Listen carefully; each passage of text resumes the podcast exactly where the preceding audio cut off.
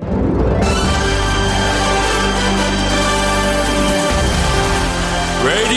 Nikkei. 5時から正論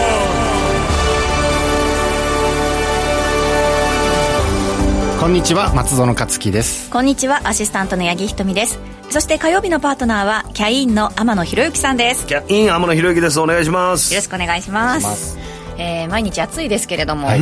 先週もそうだったんですが、松園さんがこうラジオに来る時にね、そうそうそうなんかいろんなアイテムとかね、新しいゲームをやってたりとか。そう、うん。ネッククーラーをつけて。そうです。ネッククーラーも今こういう扇風機ハンディ扇風機じゃなくて、でえっと、ペルチェ素子ペルチェ効果って言ってその冷却効果がある半導体のあの仕組みがあるんですけど、ええ。それが搭載されてるのが標準化されてるんですよ今。それがあの外に出てて肌にペタってつくからそれが直接冷たくてさらに冷風も吹いてそうですそうですそうです。それがね4 5千円ぐらいで売ってんえっですよ、と今日のは2900円で手に入れたんですけど僕はこれ何個目かな？5つ目。どんだけ使いこな首は1個でしょうが どれがいいのかって首が長い松園さん普通より2個つけんの？どれがいいのか。どれがいいのか。だ誰に紹介すんの？それいや自分がモニターになる理由は？自分が持ってて、うん。一番普段使いしやすいなっていうのがいいなと思って、で一番高かったのは3万5000円以上で買った。この間松尾さんしてたのはスピーカーがてなんかすごいかっこいいやつだったよあスピれーカーもついてるし、心拍数も取れるし、あの歩数計もついてたり複雑な機能でアプリで動かすとか、AI で調整するとか、アップルウォッチとかについてる機能をそうですそうです。もう首に首に。みたいな、だから結局それいらないよねってなったんですよ。どうせアップルウォッチ持ってるからそっちでカバーできる部分が。そうですそうです、でだんだんちょっと安いものを調,、あの調達しまあて。きて、ただ本当に冷やすだけに特化したものが 2000? 2900円ぐらいですね。アマゾンのあのスーパーセールで調達したそれはどうなんですか？他のもまだ使えるんでしょ全部。使いますよ。全部使ってるので、だけどやっぱりこれが一番いいなっていうそうですそうです。シチュエーションによって変えていく。2900円が一番良かった一番ベですかストですね。結果一番いいの ライフスタイルに合ってたってことですよね。じゃあ俺松園さんなんか買う時松園さんが選んだやつを最終的に聞けばいいのね。そうですね。大体買うの買うので早いからさみんなよ。り早いんですよそうそう。でもなんとなくあのシンプルな機能のやつの方がいいんじゃないかっていう気がします。そういうことそうです松野さんもうなんかいろんなもの持ってるから。結局それなんですよね。分かってるじゃん。な んで買っちゃうのでそれをしながらネッククーラーをしながら今この先週リリースされたスペースインベーダーのアプリ AR アプリをこう楽しむと。なぜならスペースインベーダーは家でピコピコできるんじゃなくて外でやんなきゃいけないから外で快適にするためにネッククーラーを買って外の宇宙侵略する宇宙人たちをやっ AR つけてる。そうそうそう AR で何やってんの？楽しそうだな人生。えそれはグーグルが新しくできた AR っていうのはそう例えばそのポケモン GO とかのそういうような技術ってこ同じとでか、ですす同じです。で、えっ、とまあ Google のその AR コアジオスあのスペシャルかな？っていう API が公開されてて、でそれを利用したアプリなんですね。だから Google ストリー。トビューとかでより高精度に GPS とあの画像を使って位置情報が把握できるよっていう API があるんですよ例えばじゃあそのすごいインベーダースポットがあってその巨大な敵みたいなのをみんなでやっつけなきゃいけないとかそんな感じになってくる。それもあるんですかね。みんなでやると楽しいですよ。みんなネッククーラーしてね いや本当に戦わなきゃいけない敵そこじゃないそうですね。そこまでして外でやりたいかって言われると涼しくなってからでいいかなって思ったりもしますよね。すごいね。ね。えでもちゃんと日本のメーカーさんがやねインベーダーだったらやってるわけでしょ？そうですそうです。それはいいことだよね私最近あれですよあのポケモンスリープ。はい寝てる間に寝てる時の？はい、起動させて、自分の睡眠を見るっていうやつなんですけど、結構やってますね。寝てる間にいろいろ育ったりするわけ？あえっと寝てる間になんかエナジーみたいなのが溜まってそうなんですよ。寝てるエナジそうそれであのポケモンとかをこういろいろゲットしていくってやつなんですけど。ーややりたくて興奮してんのに寝なきゃいけない。真逆の行動じゃんうずうずして起きちゃうんじゃないの？いやそっかそれを起動させてから寝寝なくちゃいけないの。忘れちゃった時そうなんですよそうなんですよ。ただ寝ちゃったみたいな。ただ寝ちゃった。ただ寝ていいんだよ、ね ただ寝ていいんだよ世の中は。ていうところもあるしあと起きてからやることが多いんですよ、なんかそういうポケモンの寝顔を取ったりとかいろいろやんなくちゃいけなくて。ベッドの中でそれやってるとうん気が付いたら二度寝してるんですよね。全然起きられないしこれ私にはあんまり向いてないのかなと思いながら。すごいね。起きたらやることいっぱいあって寝る時に育つ。恐ろしいね。ちょっとダウンロードしてみてください。隙隙がないね、はい。寝かしてくんないねポケモン。まあ、いろんなね技術がリリースされているということなので、皆さんもぜひチェックしてみてくださいえーさて今日も皆さんからのメッセージ募集しています。ツイッターハッシュタグアルファベットご時世でつぶやいてください。今日も盛りだくさんの内容でお届けしてまいります。それでは進めてまいりましょう。この番組はココザスの提供でお送りします。5時から正論ラジオ日経5時から正論をお送りしています。この時間は今さら聞けない IT テクノロジーやアプリのコーナーです、冒頭も新しいゲームのお話ありましたけれども、今日取り上げる話題はスーパーアプリということですね、x ジャパン。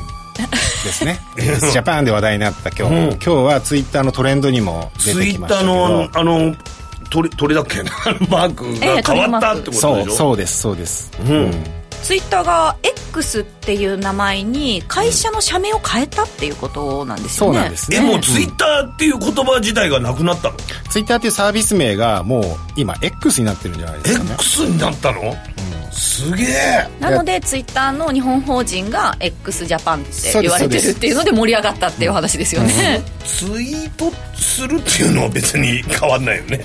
意味は同じだから。X する X でねツイートしたって言わなきゃいけないの？どうなんですか？ね。まあそのツイッターが X コーポレーションと合併して、ええ。ツイッターの社名は消滅したよっていうのをこの11日かな先週先々週に発表したんですよね、確かやってないから。でその時にイーロン・マスクさんがはい。スペース、ツイッターのスペース上であのツイッターはススーパーアプリになっていくんだよ。スーパーアプリをにしていくんだよっていうことをおっしゃったんですよね、このスーパーアプリですよね。それを知りたいです。何なんでしょうかと。アプリと違うわけでしょ、でスーパーアプリっていうのはあのここ日本ではあんまり知れないかなっていう言葉だと思うんですけど、一つのアプリ一つのワンプラットフォームの中で音楽も聴けるしチャットもできるし、電話もできたり決済うん。クーポンも取ったりあと LINE スーパーアプリ？え LINE はスーパーアプリの国内を代表す国内って言っていいのかな？を代表するスーパーアプリですよね、うん。で世界的に見たらもっと WeChat とかうん。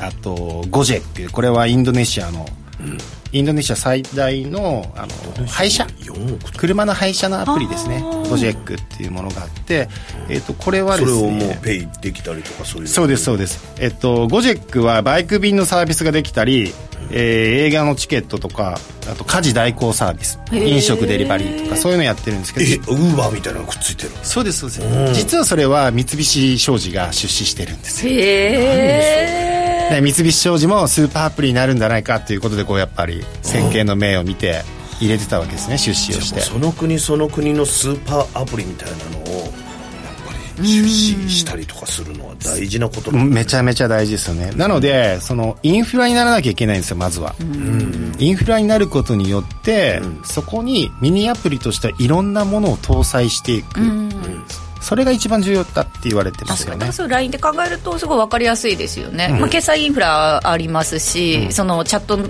中でもかなりインフラ抑えてますし中であと音楽とか漫画とかニュースとかいろいろありますもんね、そういった意味では確かに。だからペイペイとかだと、ペイペイもスーパーアプリになるんなるかな？ペイペイは逆にに払いの方から始まって他のサービスを増やしていくっていそうです。例えば、えーとペイペイはその支払いお金決済。だったので、ペイペイ証券とか、証券も連動してますよね、あとペイペイフリマだとか。あ銀行とか。銀そういうこと行とか。確かにそうですそういうのになっていきましょう。あ日用品モールとかもあるんですねありますあります。ペイペイねへえそうすると気軽に別のアプリを起動しなくても、あの同じプラットフォーム内だから連携簡単じゃないですか、まずはユーザーを増やしてからそこで取り囲んじゃおう。そうです。もう莫大にドンって投下して、うん。それでユーザーをもう取り囲む。だから PayPay がやったのはあれですよね。一気に2018年サービスリリースしてから100億円のキャンペーンバーンってやって。やりましたね。ペイペイ祭り。ペイペイ祭り。すごい私も乗りましたもん。なんかやたらペイペイで買い物してた時期ありましたね。それで今はこう引き締めに走ってるというとかいうふうに言われてたりしますけど、うん。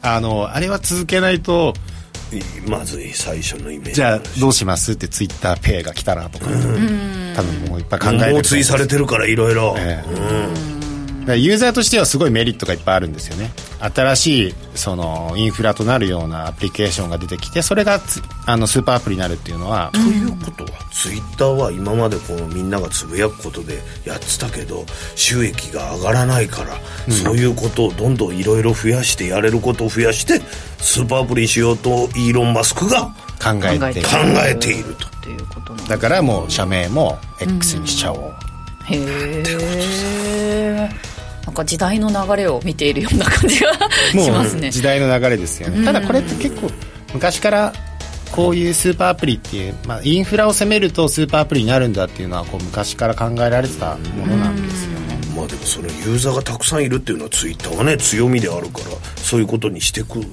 のは一つの手ではありますよね。もちろんそうですよね。ね。ツイッターだとこう文字系なのであとスペースとか音声系もあるので、えっと例えばもうラジオの、うん。えっとクラブハウス、みたいなサービスとかもパンとできるじゃないですか、ああいうサービスの広がり考えられますよね。そうかそうか。まず携帯見て、まずタップするタップしてもらうことが重要ですもんね、アプリを開いてもらうことが重要ということなので、アプリの戦いが始まってんだねもう。だからもし漫画アプリなどをミニアプリとしてツイッターの内部に内包しちゃったらもう結構淘汰されちゃうんですよね。ちょっと待ってこれはまずいな、あの今じゃあ個別でね応援してた企業がそういう大波にさらわれる可能性はあるわけですか？ありますし逆にじゃあ勝負かけなきゃいけないなと思って例えば漫画アプリのこうでっかいところあるじゃないですか、はい。ああいうところが僕もスーパーアプリになろうとかよりサービスを充実させようっていうことも考えられますよねなるほど。例えばじゃあネットフリックスなんて相当今話題じゃないですか、ネットフリックスもインフラを抑えてるんでメディアインフラを。そうしたらスーパーアプリに変わる可能性があるわけです十分あります。そこからデリバリーできるようになるとか、映画見ながらデリバリーとか。映画見てピザでも食べませんかなんつって出てきて。そうですそうです。でネットフリックスの場合だと O2O オフラインというオンラインの概念も持ち込めるので、リアルの映画館でも見れたり、ね家に帰っても見れたりとか。例えばですよ。配信は全部今、えー最新の映画っていうのは映画館で見るじゃ映ないですか。画館で見ますよね、でも映画の途中まで見て、途中帰る、まあ、あんまりないかな。途中で家で見るとか。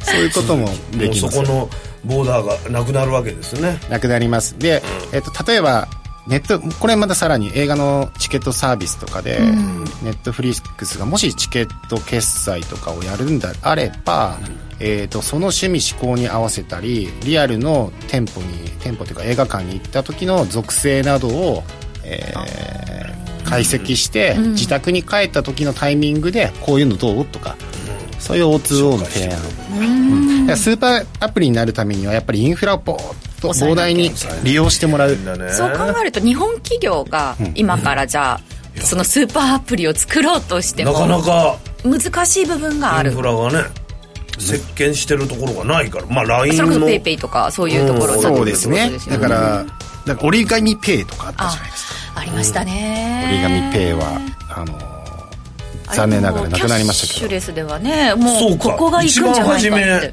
そうです先駆者ですよね、はい、で出遅れてたんですねペイペイがそもそも、だけどこう巻き返しちゃった。とまあだから最初のセール感がそうですバンバンバンって祭りだ祭りだみたいな、なので、日本企業もそれなりに投資を行えば、あの世界と戦う、まあ、やっぱこうインフラを整えるってデジタルマーケティングの力とブランディングの力で一気にお金を広告宣伝費投下して、そうですよね、え可能性はあるんですよね。これまでもチャンスはあったんですか？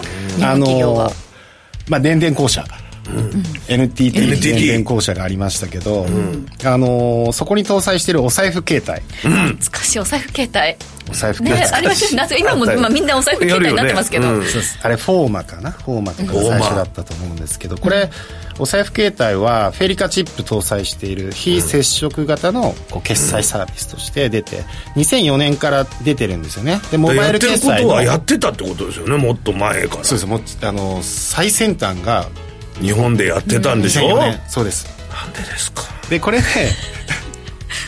しかもこれ囲い込みしなかったんですよ、偉い。そういうサービスをみんなでやろうぜって。みんなでやろうよって。オープンにしたまた日本人の人の良さ。でもいいことなんですけどいいことだけど。その2007年に開かれた NFC、NFC っていうのがそのうん。上位概念だと思ってください、そのフェリカの上位概念、非接触型の企画だと思ってください、こういうふうに作りましょうっていう NFC があるんですけど、で2007年に NFC フォーラムで、あのお話し合いをしたんですよ、国際標準化しませんか？って、もっともっことれみんなでこうやって使おうよ。みんな携帯持ってんだからと。だけど、やっぱり流行らなかったんですよ。そもそもじゃあ何があったかっていうのが、デバイスのガラパゴス化が日本だけ進んでたああなるほど。N とか P とかみんなね持ってたよねいろいろ持ってましたね。そうです、もしそこで最初に iPhone と Apple と接触してれば、組んでたらも世界キックになってたかもしまれない。ずは国内でみたいな感じがあったんですか？う国内でもそんなに行かなかった。いかなかったんですよ。でそもそもフェリカが最初に採用されたのは海外で、うん。これが香港の1997年香港。香港が食いついてくれて地下鉄ですね、うん。あの香港の MTR っていう地下進んでるイメー鉄ジあるわ。でオクトパスっていうオクトパスカードっていうのがあって。はい。これが世界最初のフェリカを導入した IC カード、これがあったんですよ。日本があのー日本では2001年かなスイカエディですね。ここにフェリカが搭搭載されてきたんですけど、あのーなぜ海外から始まったのっていうのももちろんありますよ。ね、せっかくその技術が日本にあったのにまあ、もちろんいろいろハードルはあるわけですよ。日本って例えば新宿とかだとものすごい駅の乗降客数があって、世界一じゃないですか、はい。で非接触型のその IC カードを使ってピッピッピッピのものすごいスピードで処理できるのかとか、実際できるんですけど、あのそこまで CPU コンビあれが進んでるかどうかっていうのはまだ当時は怪しかった当時は怪しかったですし、うん今となると日本の場合ちゃんとそういったですね、最先端の技術をネードプロジェクトとか、あのデジタル田園都市国家構想で国をと企業が上げてやろうとしてたけどしてたけれども当時はそこまで、もう不景気真っ只中っていうか不景気始まってどうしようかっていう時期で、設備投資とかそういうのとかなかなか国も力を上げてっていうことにできなかったもう興味はなかったんですね。国国がこう民主党と自民党のこう乱立の時だったので。どうしてだ税収は上がってるはずだよ うまくいってたらね。本当ですよね。まあ、そういうことがあって日本はなかなかスーパーアプリのものが出てなかったんだけれども、やっぱり景気が良くなって投資活動が増えてくれば、いつだって巻き返せる状況っていうのは出てくるだ出ろうと。てくるんとあのペイペイ折り紙がやられたようにペイペイにやられたように。逆に後発でもチャンスはもしかしたら眠ってる可能性があるわけですか？あるんですけど、インフラがもうこれ以上。どうするかってことですねあ新たなインフラをどう攻めていくか。なるほどな。ちょっと待っちゃ今から TikTok みたいなのを考えりゃね。ああそうかもしれない。日本もね。そういうことです。あればね、ええ。確かに確かに。そういうことになりますそうですね。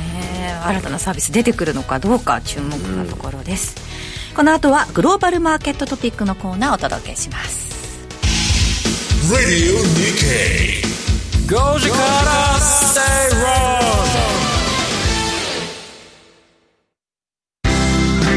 人生100年時代。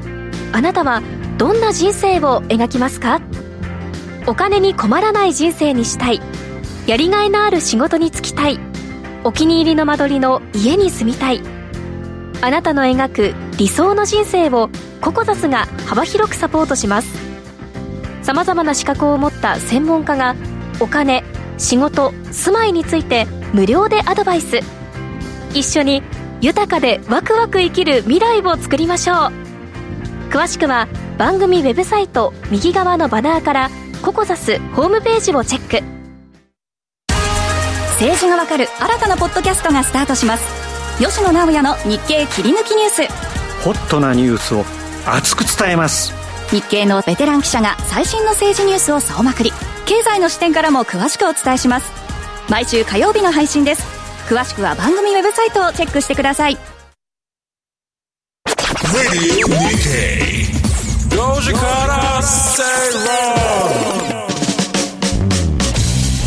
ラジオ日経5時から正論をお送りしています。この時間はグローバルマーケットトピックのコーナー今週注目点に関して松園さんの視点で解説いただきます。さてまあ今週は何といっても中銀ウィークということですよね。イベントとしては。そうですね。まず中銀ウィークなので、えっと、まず指標をちょっと押さえておきたいのが、はい。昨日、えーフランスにドイツにあと欧州、えー英国に米国これの PMI が発表されましたよね、でそれぞれこうまちまちだったりするんですけど米国なんか特にあのありました。でまあ中銀ウィークなのでなかなかか為替もこう動けない、はい。動くんだけども戻ったりとかいう状況でした、で今日は、えー、とカンファレンスボードですね、消費者信頼感指数。でこれ毎度言ってるのがミシガンより絶対こっちだよってミシガン指数より絶対こっちっていうやつですね。でもこれにしても FOMC を手前に控えてそんなに動けないはずなんですよね。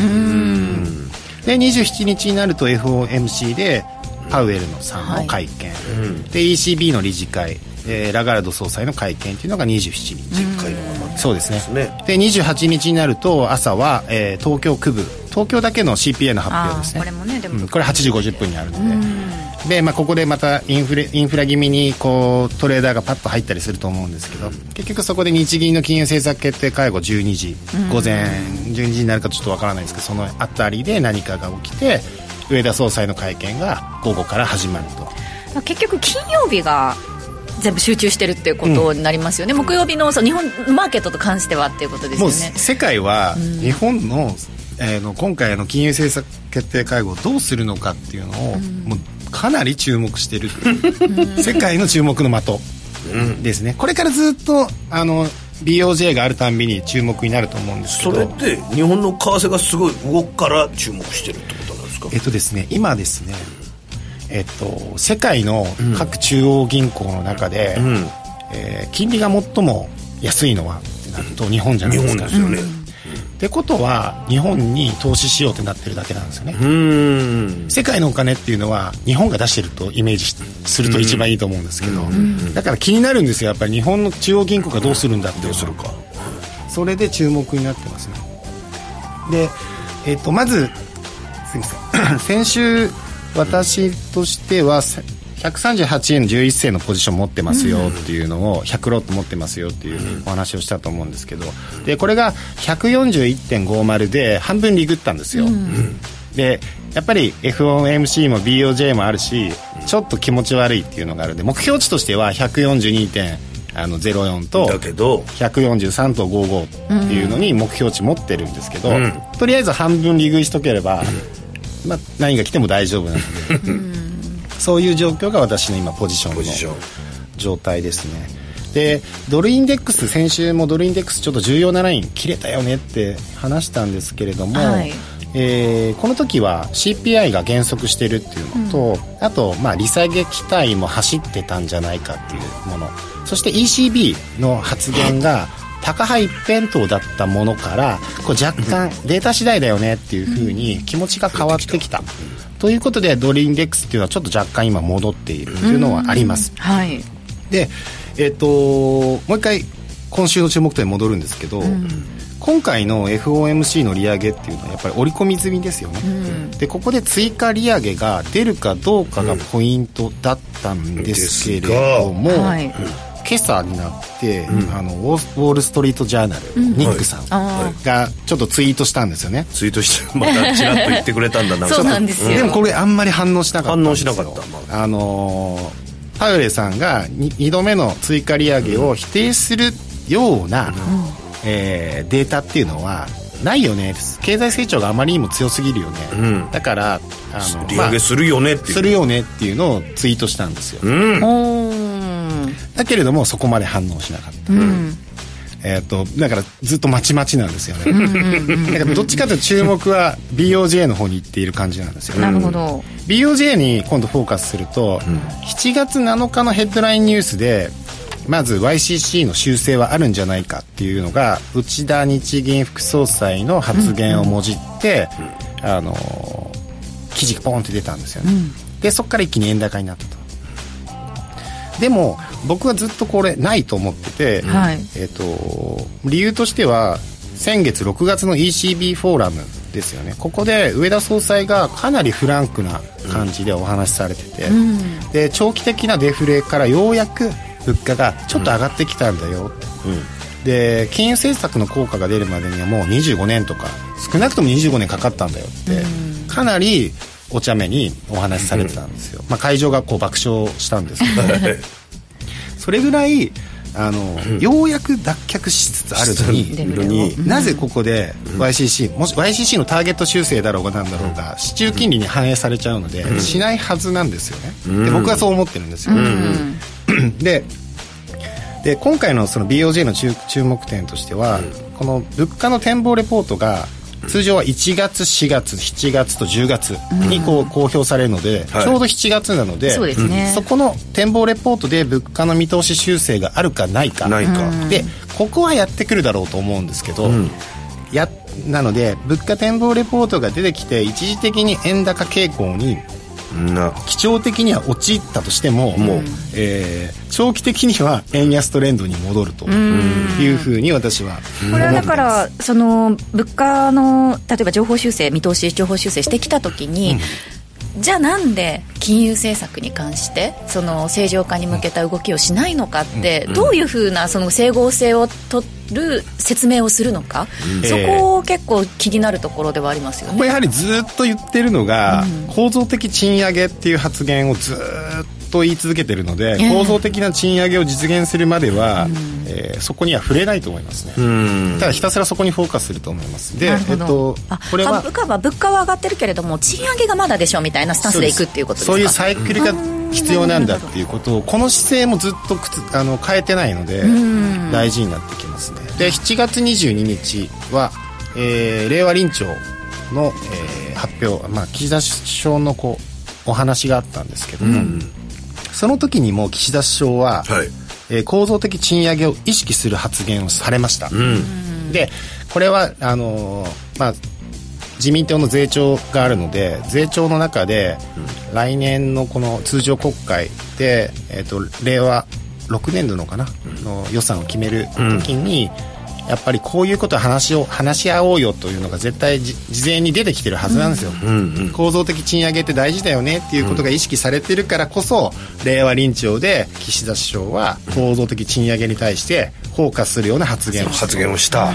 構造的賃上げの発言がされるっていうことはこれは、えー、と政府と、えー日銀っていうのはやっぱり同調してるよねっていうことが意識されるはずなので、はい。あえてここで YCC 修正をいじるようなことは普通は必要がないんじゃないかっていうふうに思ってます、そう考えると、まあ、一時的に円高に触れたとしてもやっぱり円安基調というのは変わらないという変わらないですね。金融緩和のままどんどん円安が進んでいくっていうようなきっかけにも特にない、ないです。えっ、といずれにしても本当にこう145円をブレイクして150円を超えるような相場に作るため、相場を作るためにはアメリカのインフレがもう一回起きること、えっとデータ的に、が必要になってくるんですよね。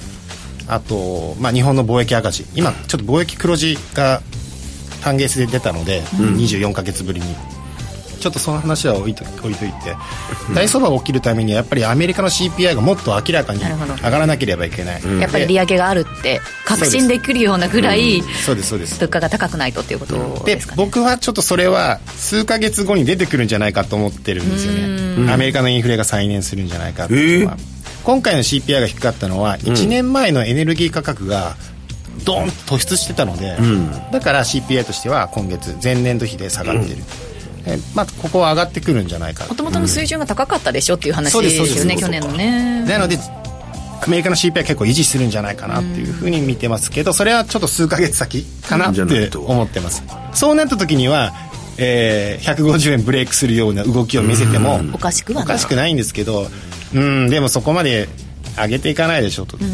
だ一時的に円高傾向になったとしてもこの辺りはレンジで動くんでしょう。というふうに思いますねでそういった状況の中で、今回は松園さんが、その投資に関して個別株投資でちょっとこういうような、あのテクニックこれはどうですか？鎌田さんに喧嘩を売るってことです そんなことじゃないですね。そうじゃなくて松園さんの視点でそうですね。こんなところ面白いんじゃないかとかそう。いうことをね、はい。あのやっぱり企業は想定為替レートっていうのをやっぱ持ってまして、輸出関連やってるところですね、まあ、これ為そういうところ。替からやっぱり行くわけですね。そうですね。輸出企業やってますんで、うはい。そういうところで考えると、あもちろん貿易赤字とか見てるんですけど、貿易黒字、貿易収支見てて、はい。あのそこを見てるんですけど125円を想定してる銘柄で決算が結構近い銘柄、それって企業企業で違うんですか？あの大体これぐらいで計算してますよっていうのが。もう全然違いますよ。全然違う。よそのそれは企業が先読みをあのどう見てる誤った。か見誤った。え誤ってるところを狙うってことなんですね。そうですそうです。想定もっと円高に進むんじゃないのってみんな思ってたところが実際にそんなに円高になってない円安じゃないかっていうことは輸出にとってはあの純利益あの利益が上振れするそういうことですよね。材料になるのでそういうところを考えてはい125円ってでもね今足元多分132円とかで設定してる企業が多いと思うんですけど、多いよね。はい。ありますあります。125円。あるんですよ。ええ。どあそれが？この6777 6777はい。6777サンテックホールディングスさん。東証スタンダードの銘柄ですね、これは。ですね。で2023年。あこれはですね光通信技術の関連企業で独自の技術を持っているんですこれ国内マーケットじゃなくて海外？海外にも。ええ医療用の為替だからそうか。そうですそうです、で2023年3月期っていうのも売上高、営業利益、えー、と経常利益に上場以来最最高をマークしたんですよね。前回。で、えーこれの四半期決算っていうのがもうすぐあるので,、はいでちゃんと為替は円安で進んでるわけで、想定為替レートが125円にもかかわらず全然上がってるわけですよ、で会社としても好調なのに。好調ですね。ただ、ここちょっとあんまり IR しないので、まあそう IR で跳ねるかっていうとちょっと微妙な。んです8月12日に決算発表を。12ですか？あああご失礼しました。えっと8月あ失礼しました。これ今日です8月10日ですね。8月10日に19の決算発表予定です19ねが10日になってますね、はい。ですね。うん。こういうところを企業の想定為替レートが低い設定をしてて、まあ、決算がなるべく近いところ。近いところ。っていうところを仕込んでいくっていうのは、そうするとプラスになりやすいってことですまあお落ち目で入れた方が一番いいんですけど。うん。その中でも。ちゃんと配配当も出るところですけどね、サンテックホールディングスそうですね。えっ、と配当利回り2.6%で PBR は2.4倍 PR13 倍といったところですかね、10円ぐらいあれだね。見余ってるというかそういうことですね。あそうですそうです。あの、うん。為替レートに誤ってますね、その分どうしたのプラスになる可能性があるということで、まあ、19から情報修正等も視野に入れつつといったところなんですかね、はい。そうですそうです。6777サンテックホールディングスですが今週末あ今週末今今日は3000円で終えております、キリがいいんで。はい。キリがいい。あ計算しやすいです。ね入れた場合えーここまでグローバルマーケットトピックのコーナーをお届けしました。この後はゲストをお招きします。Radio Nikkei 5時から正論先頭はサンドピアリス合輪サンドピアリスサンドピアリスです福平馬サンドピアリスが1着です競馬場内がどよめいたまさかあの馬が勝つとは考えもしなかっただがあの馬は出走したからこそ勝利を得ることができたのだそうだ。初めから諦めていたら何も変わらない。あの馬はそれを教えてくれた。人が何と言おうとも出走するんだ。挑戦するんだ。そうすれば可能性はゼロじゃない。あの馬もこの馬もそしてこの自分もラジオ日経。レジドマッケイは2番手大優作だ大優作だ大優作。5時から正論。ラジオ日経5時から正論をお送りしています。火曜日のこの時間はゲストをお招きしてお話伺ってまいります。今日は個人投資家の川崎ドルエモンさんにお話を伺います。よろしくお願いします、はい、こんにちは。川崎ドルエモンです。よろしくお願いします。お願いしますえー、間もなく8月、うんはい、ということで。ですね。早いもんですね、はい、で7月あの前回出させていただいた時に、うん、えー、7月は、えー、ニューヨークダウが陽線つく確率80%、うん、アップルが90%の確率で陽線つきますよと。ご紹介させていただいたんですけど。ダウ11連投じゃないですか。はいそうなんです。よ見事にあのマリー通り上昇していただいて。すごいことですすごいですね。でアップル株も上昇してるんですよね。はい。なのでまあ、はい、あのマリー通りに動いてくれたかなと。いうところでですね。ムハフハが止まりませんね。まあ正直アップル持ってなかったんで。す まあ、どういうことなんですか？90上がるときに米国、まあ、日本株の現物が僕メインなので想像中ですね。はい。はい、で、まあ、今回は、はい、成績を引っ提げてですね、はい、今回は8月の株と為替のアノマリーについてお話しいただきます、紹介していこうかなと思います。ズバリ8月はですね正直あの難聴になりやすい株はアノマリがありまして、えー、日経平均8月の月足をですね過去20年間数えてみると陽線ついた回数が10回陰線ついた回数が10回とほぼ半々で、えー、ニューヨークダウもですね同じく、えー、陽線回数が11回陰線回数が9回とですね、うん、ほぼ半々のようになってまして、まあ、あまり動きにくい相場になるのかなと8月は思ってます、でこれまあ夏枯れ相場ってまあ結構有名な余りがあるんですけど、うん、まああの皆さんお休み取って取引が減るので動きにくいということで、えー、8月は動きにくい状況が続いてまして、はい、で、えー、個別株もですね、8えー、日本株はね216銘柄僕あのアノマリを全部調べてるんですけども、えー、そのうちですね8月に偏りアノマリが出てる銘柄、うん、16銘柄しかないんですよ。動いてないってこと、はい、他は。なんでほとんどあの動きが少ないあの個別株でも動きが少ないという感じになってましてでその16銘柄中13銘柄は陰線がつく回数が多い。下げる下がっちゃうはい、なんでまあじわ下げの方がまあちょっとあるのかなということで、えー、その中でですねちょっと強いのが極東、えー、開発工業。極東開発工業、はい。えー、7226ですね。はい、はい、7226です、まあ、あのこれダンプとか作ってるあのメーカーなんですけども、まあ、この銘柄がですね過去20年間中陰線ついた回数が17回陽線ついた回数が3回だけということで85%の確率で陰線がついていたということで、まあ、ちょっとこの辺りは弱含みしていきそうなのかなという感じが個別株では分かります。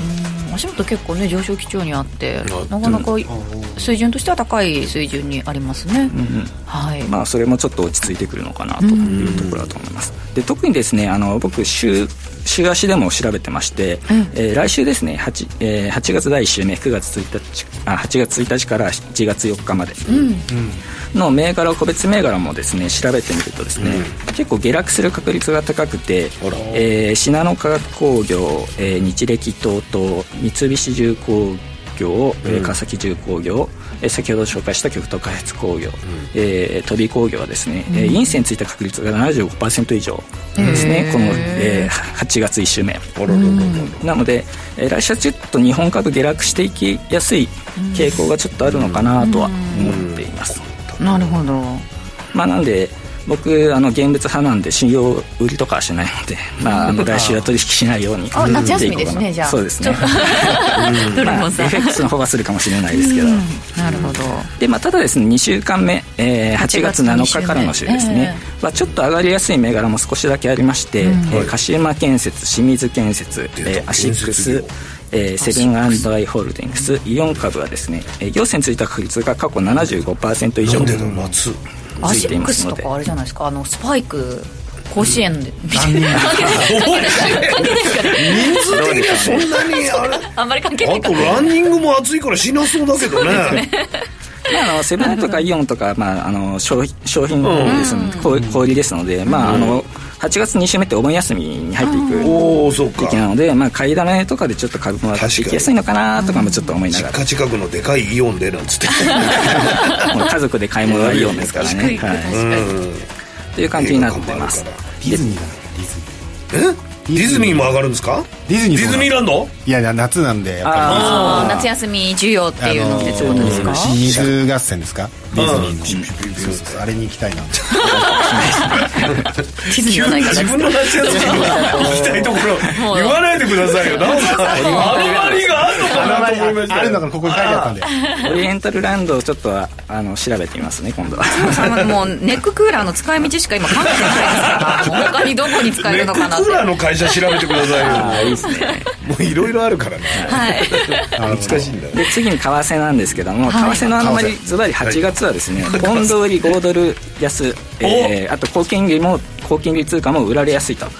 いうアノマリがありまして8月のポンド円の、えー月足を数えてみるとえー、陽線ついた回数が6回だけ。で陰線は14回、であとポンドドルも14回陰線という感じでですね、で、えー注目なのがポンドカナドルちょっとマイナーですけどもポンドカナドルは陰線ついた回数が16回。16%の確率でついてましてポンド関連ペアはこのように陰線ついた回数が結構多いんですよね、まあ、なので8月はポンドが売られやすいのかなと。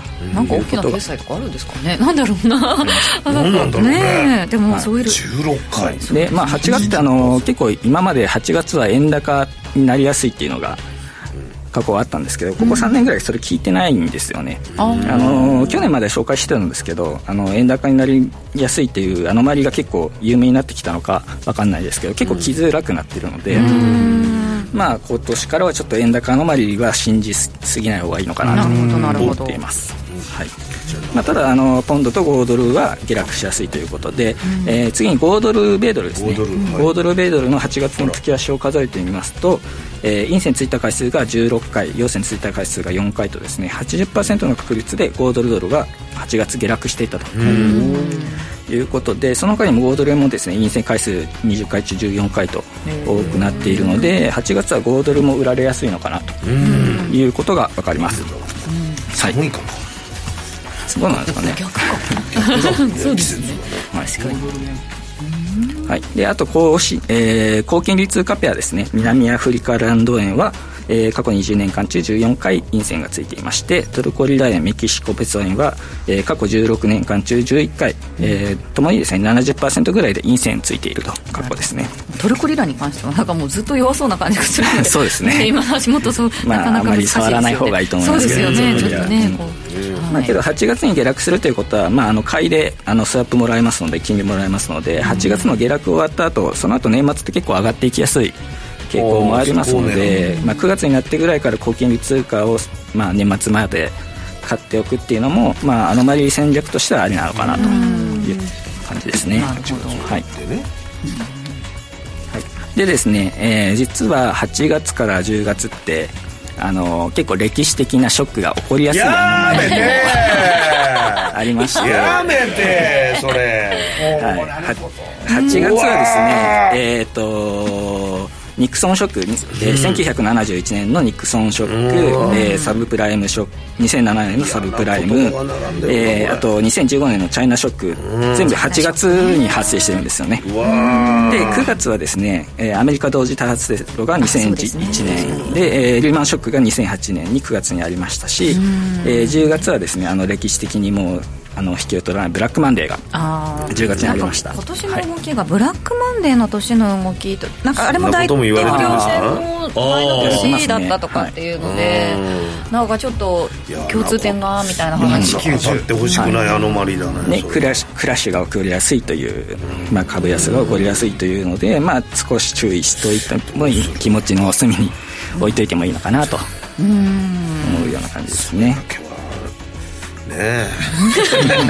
もう願うしかないみたいなところがありますけれどもね。8月1日にすごくアノマリーが出てるものっていうのはないんですね。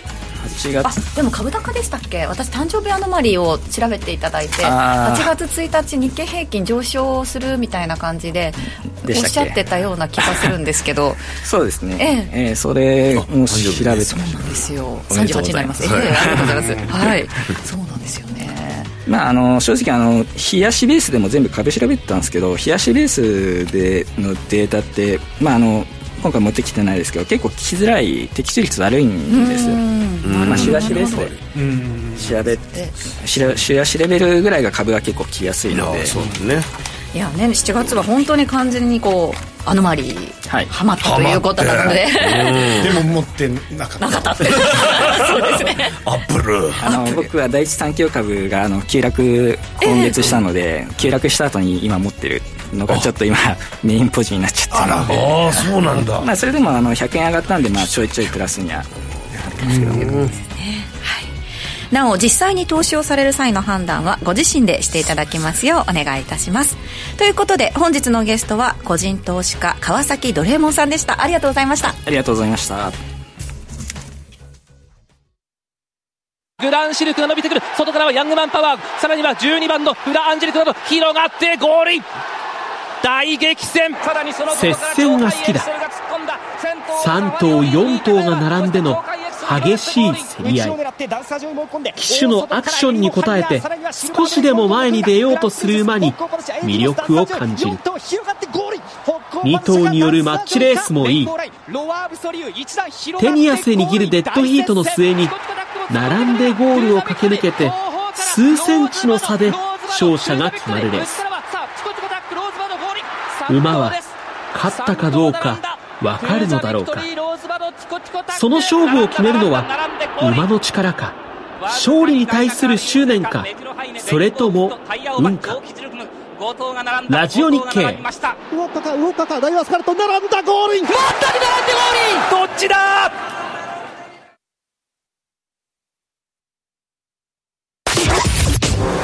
5時から正論ラジオ日経5時から正論をお送りしてきましたがあっという間にエンディングとなってしまいました、うん、さて天野さん今日ねいろいろそのグローバルマーケットトピックとかなんかいろいろ考えてて最後にねショックが多いって言われてね それが俺の一番のショックになってますよ。もうちょっと怖いよねこういうのもね。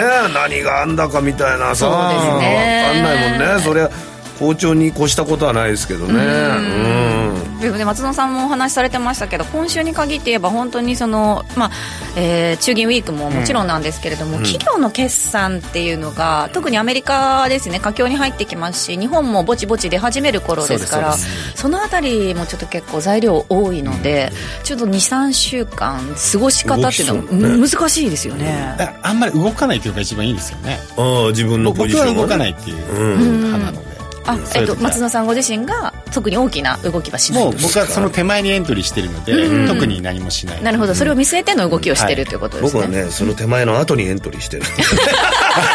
松野さんの後にエントリーしてる。もうどうにもなんないというね、で今日のそのショックというのがショックだったっていうことを、うん、これ今ショック受けたら本当にだ相当なショックになる、ね、そうですね、うん、なかなかねちょっと動き方皆さんも考えてらっしゃるということなんですけれども、えー、そうですね。ドルエモンさんはアノマリーキャインはアマノリーってきます。どうねそうやって笑い話にしていただけるのが非常にありがたいですね。そうですね、うん、えー、今日も皆さんからのメッセージありがとうございました、えー、松園さんもアメリカのインフレ再燃派で安心したということで、うん、同じように考えてらっしゃる方もいらっしゃるようですねリスナーさんの中に、ね、どんだけ物価上がるんですか、ね、再燃するだけ。ですねあ再燃するだけ実際にゴンゴン行くことはないと思う確かにね。だから再燃した時のそのアメリカの経済また利上げして大丈夫なのかっていう問題が出てきちゃうっていうこと、ね、そうですね。そこ出てきますけどね。でも好調ですから。そう。今朝もねいいところ多いですし、ね、労働環境もすごくバランス取れてるあまだまだどうなることやらということですけれども引き続きウォッチしていきたいと思いますこの番組はココザスの提供でお送りしました。ここまでのお相手は松園克樹と天野博之と八木ひとみでした。明日も夕方5時にラジオ日経でお会いしましょう